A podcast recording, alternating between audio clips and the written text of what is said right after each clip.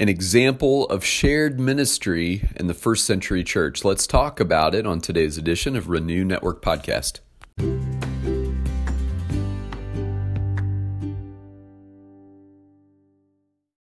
Good morning, my friends. We are moving into Acts chapter 6 this morning. Today we're going to be looking at verses 1 through 7. Now, chapter 6 is significantly shorter than a lot of the surrounding chapters in the book of Acts. It's a kind of a transition chapter between chapter 5, which is a very long chapter, and chapter 7, which also is quite long. Um, there's really only two points of focus uh, in the passage two significant aspects to this chapter, and we're going to be focusing on one of those things today. One of the things um, that we see happening more and more in the contemporary church is a movement away from paid clergy uh, doing all of the ministry, which was kind of the construct of the um, church post Constantine, uh, the uh, uprising of of professional class of religious um, uh, ordained religious people who would lead churches as pastors, teachers, administrators, leaders. Um, who the bulk share of the church's ministry kind of fell to. Um, the church in this era, even on in through the 1970s, 80s, uh, 90s, uh, was pretty reliant on its pastoral leadership um, to carry the the load as far as the ministry of the church went. There is a movement afoot today, largely because um, the issue of full time paid clergy has become one of great challenge for many small churches, and so pastors are having to become tent makers. Uh, much like the Apostle Paul, uh, working and doing ministry alongside and so there is a strong movement towards shared ministry.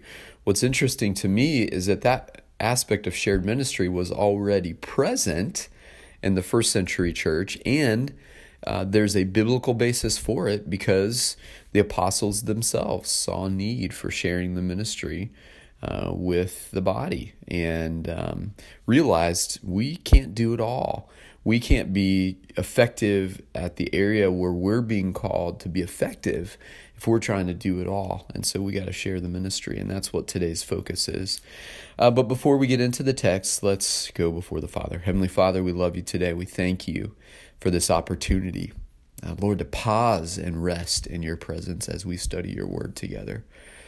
God, as you can imagine, because you know us so well, as you know is true of each of our lives, there's so much spinning in the background of our lives, so many responsibilities and details and uh, choices that we're facing and decisions that need to be made and bills that need to be paid and relationships that are struggling and all of the things that each of us brings to the table every day.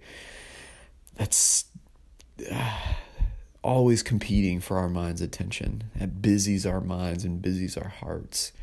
And so god we we cherish these moments when we can come and pause and wait and listen and study and encounter you. Um, Lord, we're hungry for you, and we pray that our time in your word today would would um, grow us uh, in our walk with you, grow us up to maturity in Christ as we study, as we inhabit, and as we uh, chew on your word this day. We give you thanks for it, Lord God, and pray that you'd speak to us through it. In Jesus' name, amen. All right, here's Acts 6 1 through 7. Now, in these days, when the disciples were increasing in number, a complaint by the Hellenists rose up against the Hebrews because their widows were being neglected in the daily distribution. And the twelve summoned the full number of the disciples and said, It is not right that we should give up preaching the word of God to serve tables. Therefore, brothers, pick out from among you seven men of good repute, full of the Spirit and of wisdom, whom we will appoint to this duty. But we will devote ourselves to prayer and to the ministry of the word. And what they said pleased the whole gathering, and they chose Stephen, a man full of faith and of the Holy Spirit, and Philip, and Prochorus, and Nicanor, and Timon, and Parmenius, and Nicholas, a proselyte of Antioch. These they set before the apostles, and they prayed and laid their hands on them. And the word of God continued to increase, and the number of the disciples multiplied greatly in Jerusalem, and a great many of the priests became obedient to the faith. So, what we encounter here is a problem in the way the first century church was beginning to function. Um, as I earlier mentioned, the apostles were beginning to realize they were, they were doing too much of the ministry and they needed help. Uh, they were being distracted from their primary ministry of the preaching and teaching of the word and of prayer. And these prayers were the powerful prayer of uh, healing works, uh, the prayer for the release from unclean spirits, uh, prayer for the church and God's wisdom and direction. and so their ministry was primarily word and prayer and they were getting caught up in the sort of functional aspects of the church's life. And so, what they're recognizing here is that they need some help administering the life of the body, the life of the fellowship. And the complaint that was brought to their attention by the uh, Greek converts to the Christian faith was that only the Hebrew widows were receiving um, money and resources for their needs as things were being distributed. The the Greek widows, the the um, Gentile widows were being overlooked, and the apostles realized that this was not good, but that there was a, there was a flaw in their system, and they needed additional help. Uh, to make sure that uh, the resources of the body were being fairly distributed to those who had need. And one of the needs they were providing for were the needs of the widows. And so the apostles uh, said um, to the disciples as they gathered, to the, the believers as they gathered, it's not right that we should give up focusing on our calling. Um, therefore, pick out from among you seven men of good repute, full of the Spirit and of wisdom, who we will appoint to this duty. So they were saying we need seven deacons, seven under shepherds, who can work out the details of administrating the life of the church. And um, they said that way we can focus on devoting ourselves to prayer and the ministry of the word. Uh, makes sense. Uh, it's sharing the work, it's sharing the ministry. And so uh, uh Luke um, says that what they said, their plan, was pleasing to the whole gathering. Uh, they were all recognizing that this was a need. And so they went and selected seven. They presented those seven to the apostles.